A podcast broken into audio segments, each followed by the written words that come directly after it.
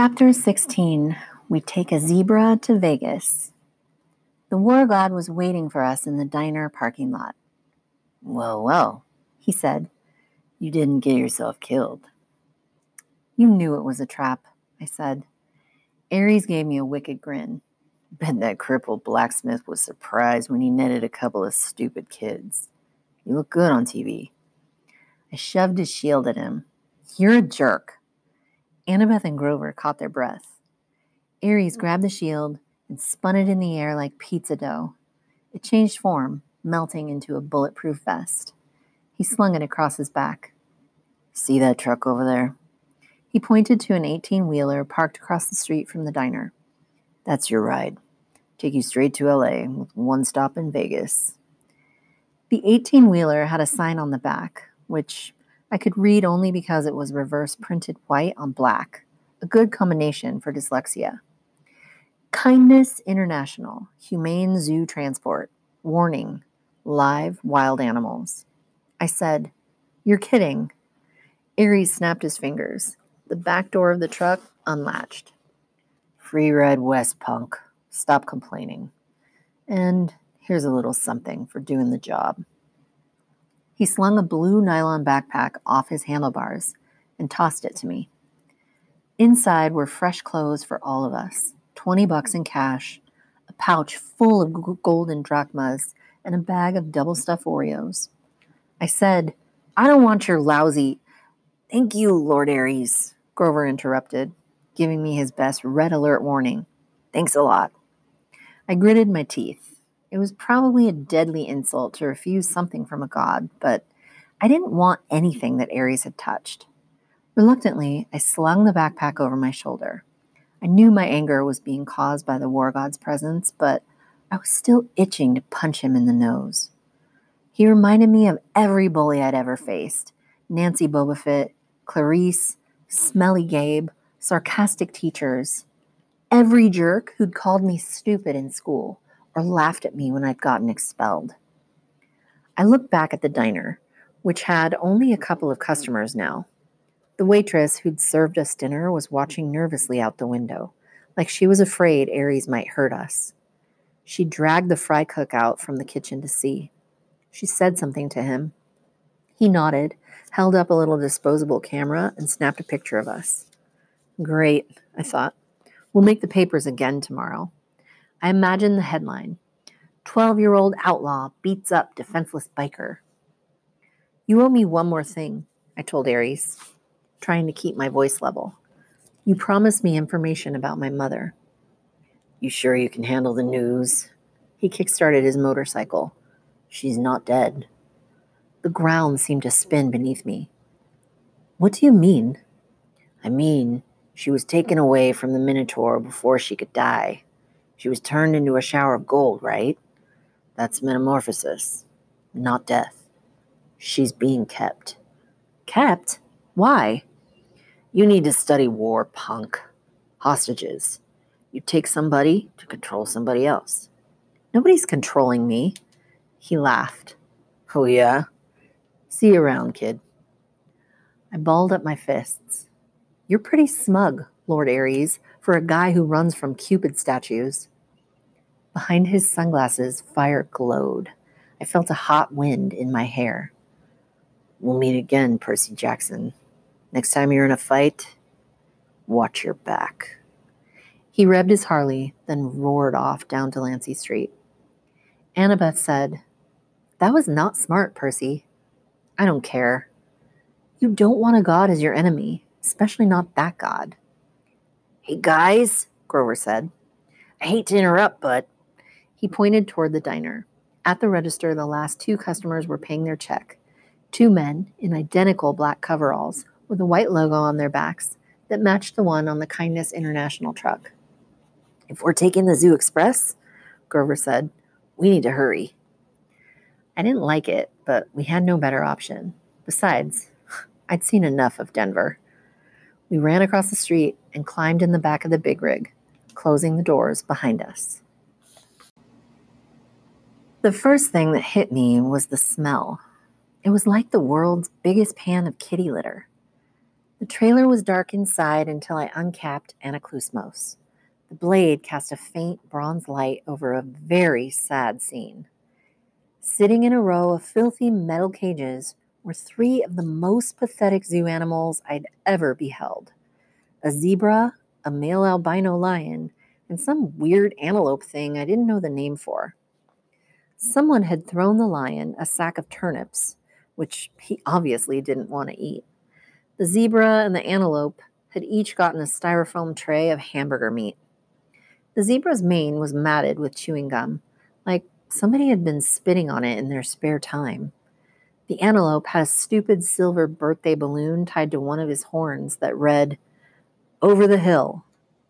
Apparently, nobody had wanted to get close enough to the lion to mess with him, but the poor thing was pacing around on soiled blankets in a space way too small for him panting from the stuffy heat of the trailer. He had flies buzzing around his pink eyes, and his ribs showed through his white fur. This is kindness? Grover yelled. Humane zoo transport? He probably would have gone right back outside to beat up the truckers with his reed pipes, and I would have helped him, but just then the truck's engine roared to life. The trailer started shaking, and we were forced to sit down or fall down. We huddled in the corner on some mildewed feed sacks, trying to ignore the smell and the heat and the flies. Grover talked to the animals in a series of goat bleats, but they just stared at him sadly. Annabeth was in favor of breaking the cages and freeing them on the spot, but I pointed out it wouldn't do much good until the truck stopped moving. Besides, I had a feeling we might look a lot better to the lion than those turnips. I found a water jug and refilled their bowls, then used Anaklusmos to drag the mismatched food out of their cages. I gave the meat to the lion and the turnips to the zebra and the antelope. Grover calmed the antelope down, while Annabeth used her knife to cut the balloons off his horn. She wanted to cut the gum out of the zebra's mane too, but we decided that would be too risky with the truck bumping around. We told Grover to promise the animals We'd help them more in the morning. Then we settled in for night. Grover curled up on a turnip sack. Annabeth opened our bag of double stuffed Oreos and nibbled on one half heartedly. I tried to cheer myself up by concentrating on the fact that we were halfway to Los Angeles, halfway to our destination. It was only June 14th. The solstice wasn't until the 21st. We could make it in plenty of time. On the other hand, I had no idea what to expect next. The gods kept toying with me. At least, Hephaestus had the decency to be honest about it. He'd put up cameras and advertise me as entertainment. Even when the cameras weren't rolling, I had a feeling my quest was being watched. I was a source of amusement for the gods. Hey, Annabeth said. I'm sorry for freaking out back at the water park, Percy. That's okay. It's just, she shuddered, spiders. Because of the Arachne story, I guessed. She got turned into a spider for challenging your mom to a weaving contest, right? Annabeth nodded. Arachne's children have been taking revenge on the children of Athena ever since. If there's a spider within a mile of me, it'll find me. I hate the creepy little things. Anyway, I owe you. We're a team, remember? I said.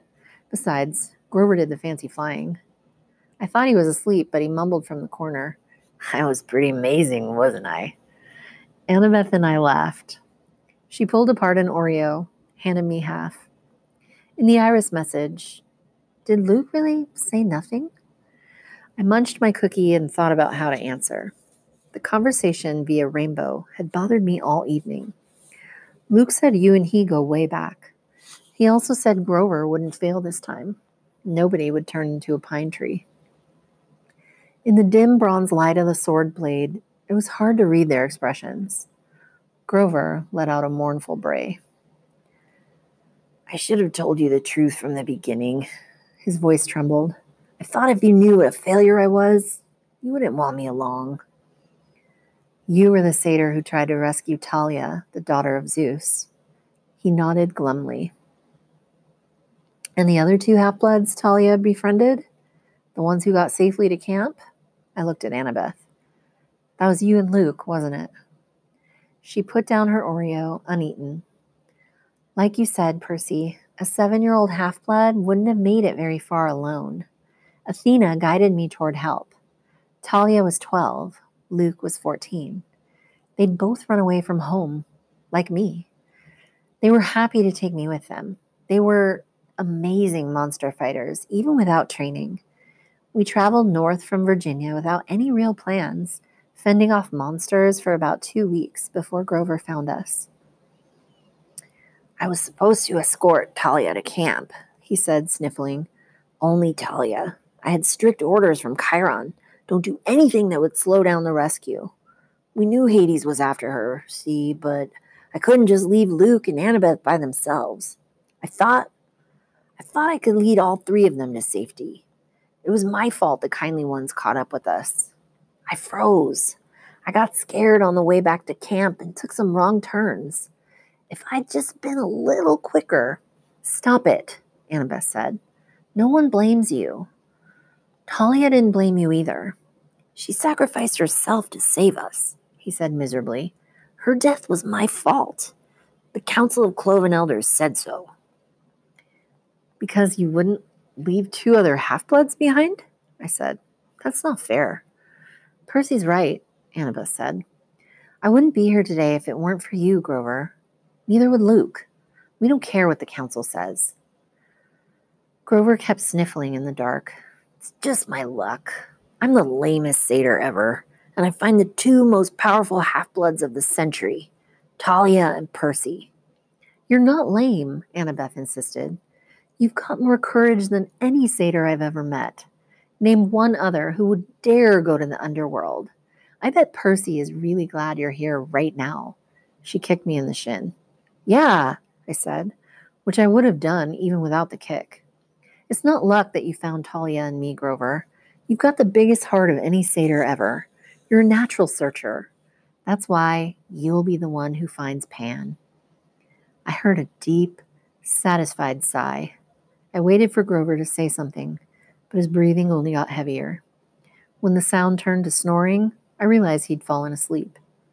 How does he do that? I marveled. I don't know, Annabeth said. But that was really a nice thing you told him. I meant it. We rode in silence for a few miles, bumping around on the feed sacks.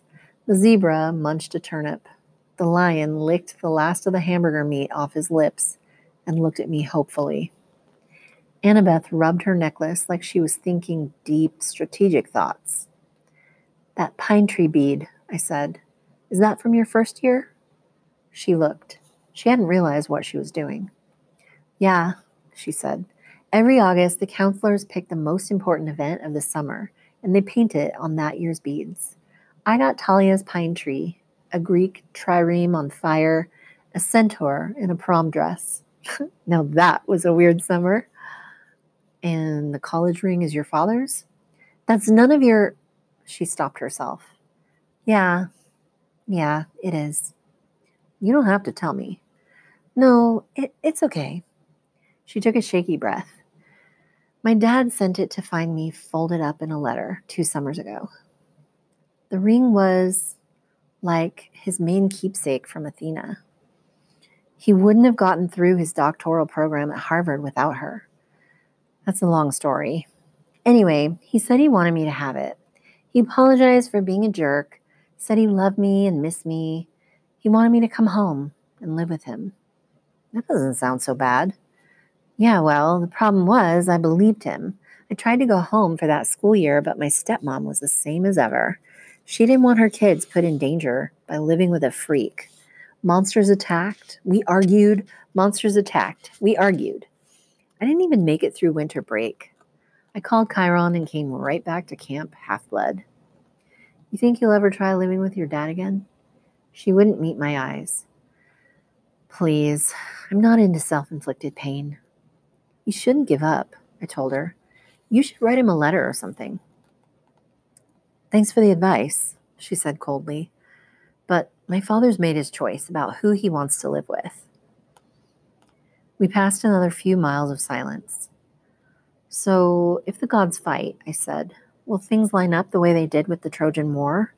Will it be Athena versus Poseidon? She put her head against the backpack Ares had given us and closed her eyes. I don't know what my mom will do. I just know I'll fight next to you. Why? Because you're my friend, seaweed brain. Any more stupid questions? I couldn't think of an answer for that. Fortunately, I didn't have to. Annabeth was asleep. I had trouble following her example, with Grover snoring and an albino lion staring hungrily at me, but eventually I closed my eyes. My nightmare started out as something I'd dreamed a million times before. I was being forced to take a standardized test while wearing a straitjacket. All the other kids were going out to recess, and the teacher kept saying, Come on, Percy, you're not stupid, are you? Pick up your pencil. Then the dream strayed from the usual. I looked over at the next desk and saw a girl sitting there, also wearing a straitjacket. She was my age, with unruly black punk style hair, dark eyeliner around her stormy green eyes, and freckles across her nose. Somehow, I knew who she was. She was Thalia, daughter of Zeus. She struggled against the straitjacket, glared at me in frustration, and snapped, Well, seaweed brain, one of us has to get out of here. She's right, my dream self thought. I'm going back to that cavern. I'm going to give Hades a piece of my mind. The straitjacket melted off me. I fell through the classroom floor. The teacher's voice changed until it was cold and evil, echoing from the depths of a great chasm. Percy Jackson, it said. Yes, the exchange went well, I see. I was back in the dark cavern, spirits of the dead drifting around me. Unseen in the pit, the monstrous thing was speaking, but this time it wasn't addressing me. The numbing power of its voice seemed directed somewhere else. And he suspects nothing? It asked. Another voice, one I almost recognized, answered at my shoulder. Nothing, my lord. He is as ignorant as the rest. I looked over, but no one was there. The speaker was invisible. Deception upon deception, the thing in the pit mused aloud. Excellent. Truly, my lord, said the voice next to me, you are well named the Crooked One. But was it really necessary? I could have brought you what I stole directly. You, the monster said in scorn, you've already shown your limits. You would have failed me completely had I not intervened. But, my lord, peace, little servant. Our six months have bought us much. Zeus's anger has grown. Poseidon has played his most desperate card. Now we shall use it against him. Shortly you shall have the reward you wish, and your revenge. As soon as both items are delivered into my hands, but wait, he is here. What? The invisible servant suddenly sounded tense. You summoned him, my lord? No. The full force of the monster's attention was now pouring over me, freezing me in place. Blast his father's blood. He is too changeable, too unpredictable. The boy brought himself hither. Impossible, the servant cried. For a weakling such as you, perhaps, the voice snarled. Then its cold power turned back on me. So, you wish to dream of your quest, young half blood. Then I will oblige. The scene changed. I was standing in a vast throne room with black marble walls and bronze floors. The empty, horrid throne was made from human bones fused together. Standing at the foot of the dais was my mother, frozen in shimmering golden light, her arms outstretched. I tried to step toward her, but my legs wouldn't move. I reached for her, only to realize that my hands were withering to bones. Grinning skeletons in Greek armor crowded around me, draping me with silk ropes, wreathing my head with laurels that smoked with chimera poison, burning into my scalp. The evil voice began to laugh. Hail the conquering hero. I woke with a start Grover was shaking my shoulder. The truck stopped, he said. We think they're coming to check on the animals. Hide, Annabeth hissed. She had it easy. She just put on her magic cap and disappeared. Grover and I had to dive behind feed sacks and hope we looked like turnips. The trailer doors creaked open. Sunlight and heat poured in. Man, one of the truckers said, waving his hand in front of his ugly nose. I wish I hauled appliances. He climbed inside and poured some water from a jug into the animal's dishes. You hot, big boy? he asked the lion, then splashed the rest of the bucket right in the lion's face. The lion roared in indignation. Yeah, yeah, yeah, the man said. Next to me, under the turnip sacks, Grover tensed. For a peace loving herbivore, he looked downright murderous. The trucker threw the antelope a squash looking Happy Meal bag. He smirked at the zebra. How you doing, Stripes? Least we'll be getting rid of you this stop. You like magic shows? You're gonna love this one. They're gonna saw you in half. The zebra, wild eyed with fear, looked straight at me. There was no sound, but as clear as day, I heard it say, Free me, Lord, please. I was too stunned to react. There was a loud on the side of the trailer. The trucker inside with us yelled, What do you want, Eddie? A voice outside, it must have been Eddie's, shouted back, Maurice, what'd you say? What are you banging for? Outside, Eddie yelled, What banging? Our guy Maurice rolled his eyes and went back outside, cursing at Eddie for being an idiot. A second later, Annabeth appeared next to me. She must have done the banging to get Maurice out of the trailer. She said, This transport business can't be legal. No kidding, Grover said. He paused as if listening. The lion says these guys are animal smugglers. That's right, the zebra's voice said in my mind. We've got to free them, Grover said. He and Annabeth looked at me waiting for my lead. I'd heard the zebra talk, but not the lion. Why? Maybe it was another learning disability. I could only understand zebras? Then I thought, horses. What had Annabeth said about Poseidon creating horses? Was a zebra close enough to a horse? Was that why I couldn't understand it? The zebra said, Open my cage, Lord, please. I'll be fine after that. Outside, Eddie and Maurice were still yelling at each other, but I knew they'd be coming inside to torment the animals again any minute. I grabbed Riptide and slashed the lock off the zebra's cage. The zebra burst out. It turned to me and bowed. Thank you, Lord. Grover held up his hands and said something to the zebra in goat talk, like a blessing. Just as Maurice was poking his head back inside to check out the noise, the zebra leaped over him and into the street. There was yelling and screaming and cars honking. We rushed to the doors of the trailer in time to see the zebra galloping down a wide boulevard lined with hotels and casinos and neon signs. We just released a zebra in Las Vegas. Maurice and Eddie ran after it, with a few policemen running after them, shouting, Hey, you need a permit for that! Now would be a good time to leave, Annabeth said. The animals first. Grover said. I cut the lock with my sword.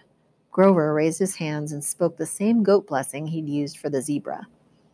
Good luck, I told the animals. The antelope and the lion burst out of their cages and went off together into the streets. Some tourists screamed.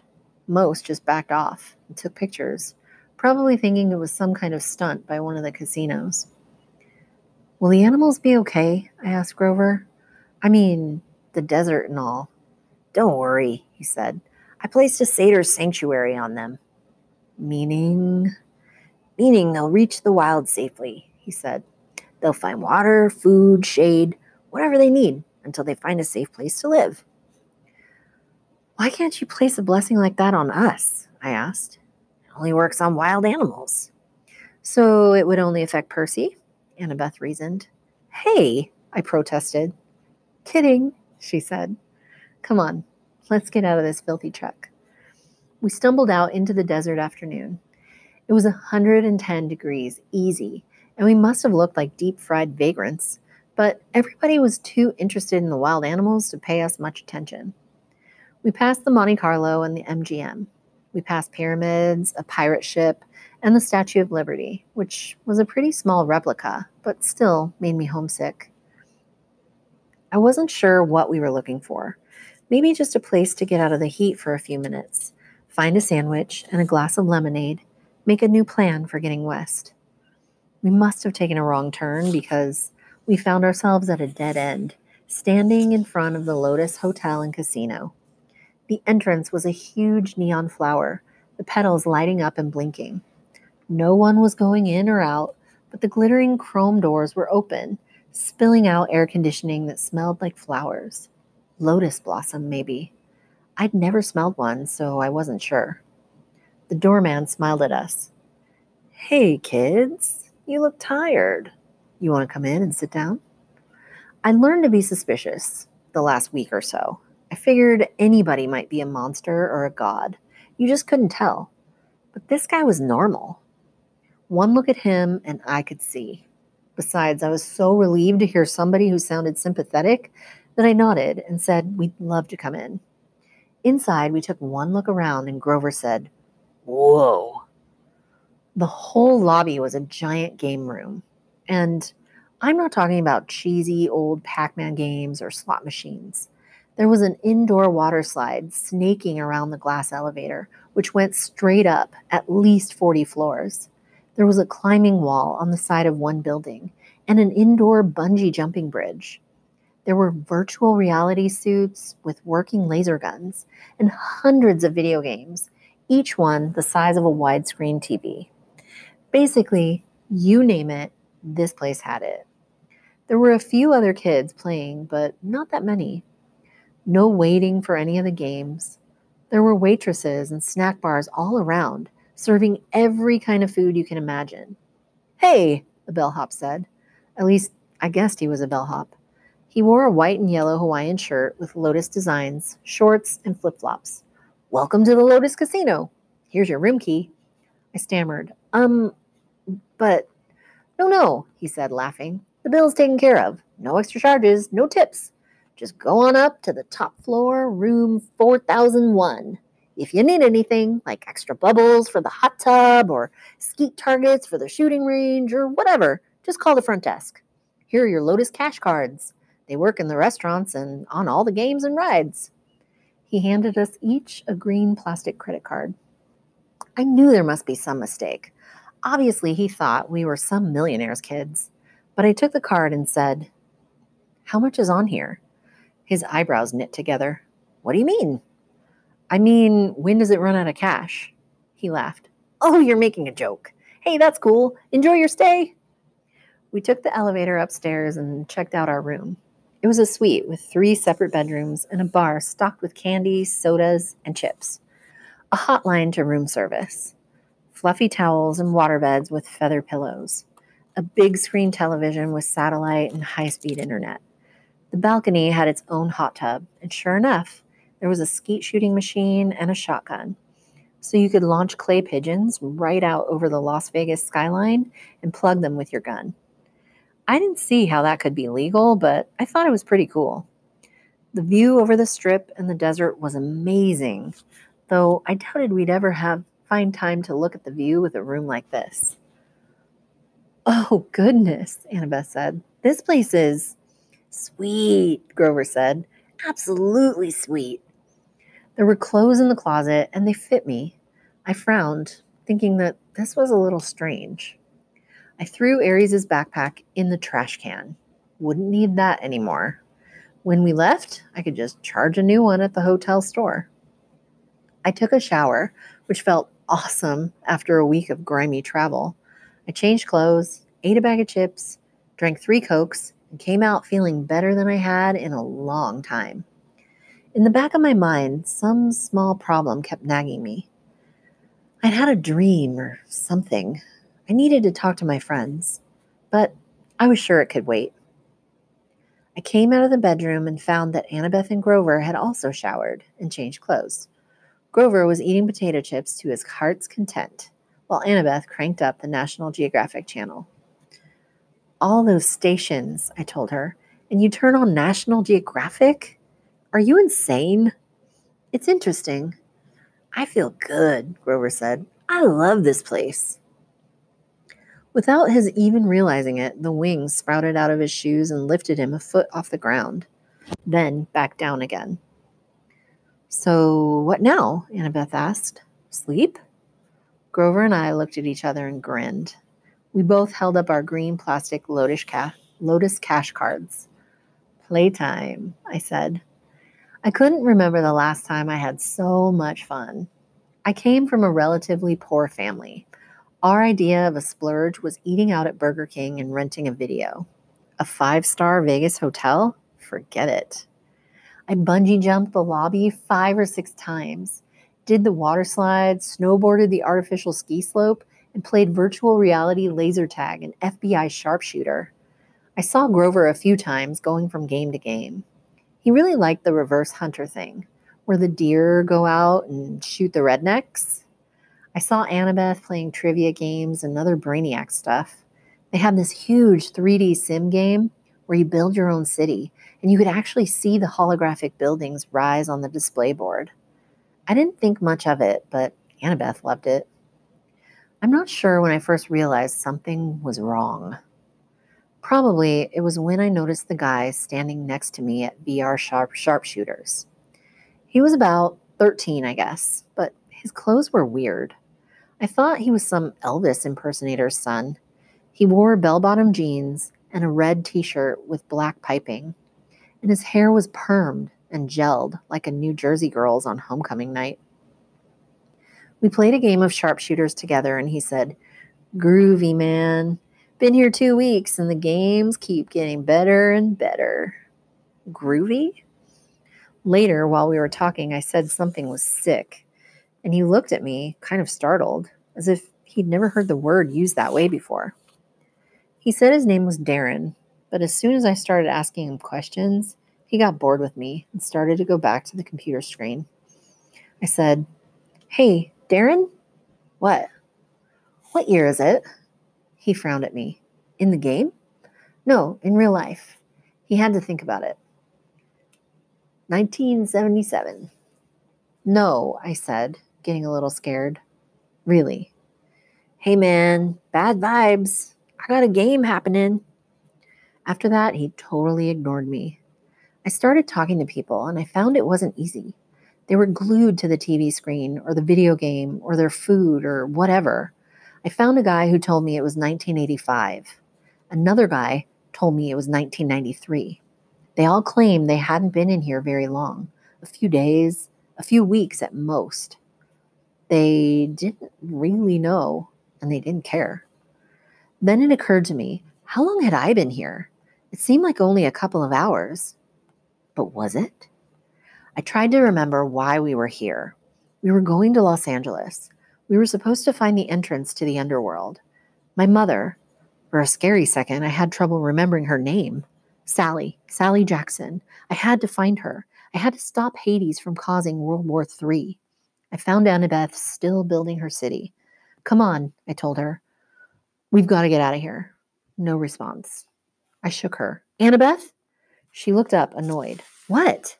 We need to leave. Leave? What are you talking about? I've just got the towers. This place is a trap. She didn't respond until I shook her again. What? Listen, the underworld, our quest. Oh, come on, Percy, just a few more minutes. Annabeth, there are people here from 1977, kids who have never aged. You check in and you stay forever. So, she asked, can you imagine a better place? I grabbed her wrist and yanked her away from the game. Hey! She screamed and hit me, but nobody else even bothered looking at us. They were too busy. I made her look directly in my eyes. I said, Spiders. Large, hairy spiders. That jarred her. Her vision cleared. Oh my gods, she said. How long have we? I don't know, but we've got to find Grover. We went searching and found him still playing virtual deer hunter. Grover! We both shouted. He said, Die, human! Die, silly, polluting, nasty person! Grover! He turned the plastic gun on me and started clicking, as if I were just another image from the screen. I looked at Annabeth, and together we took Grover by the arms and dragged him away. His flying shoes sprang to life and started tugging his legs in the other direction as he shouted, No! I just got to a new level! No! The Lotus bellhop hurried up to us. Well, now, are you ready for your platinum cards? We're leaving, I told him. Such a shame, he said. And I got the feeling that he really meant it, that we'd be breaking his heart if we went. We just added an entire new floor full of games for platinum card members. He held out the cards, and I wanted one. I knew that if I took one, I'd never leave. I'd stay here, happy forever, playing games forever, and soon I'd forget my mom and my quest, and maybe even my own name. I'd be playing virtual rifleman with groovy Disco Darren forever. Grover reached for the card, but Annabeth yanked back his arm and said, No thanks. We walked toward the door, and as we did, the smell of the food and the sounds of the games seemed to get more and more inviting. I thought about our room upstairs. We could just stay the night, sleep in a real bed for once. Then we burst through the doors of the Lotus Casino and ran down the sidewalk. It felt like afternoon, about the same time of day we'd gone into the casino. But something was wrong. The weather had completely changed. It was stormy, with heat lightning flashes out in the desert. Ares' backpack was slung over my shoulder, which was odd because I was sure I had thrown it in the trash can in room 4001. But at the moment, I had other problems to worry about. I ran to the newest, nearest newspaper stand and read the year first. Thank the gods, it was the same year it had been when we went in. Then I noticed the date June 20th. We had been in the Lotus Casino for five days. We had only one day left until the summer solstice. One day to complete our quest.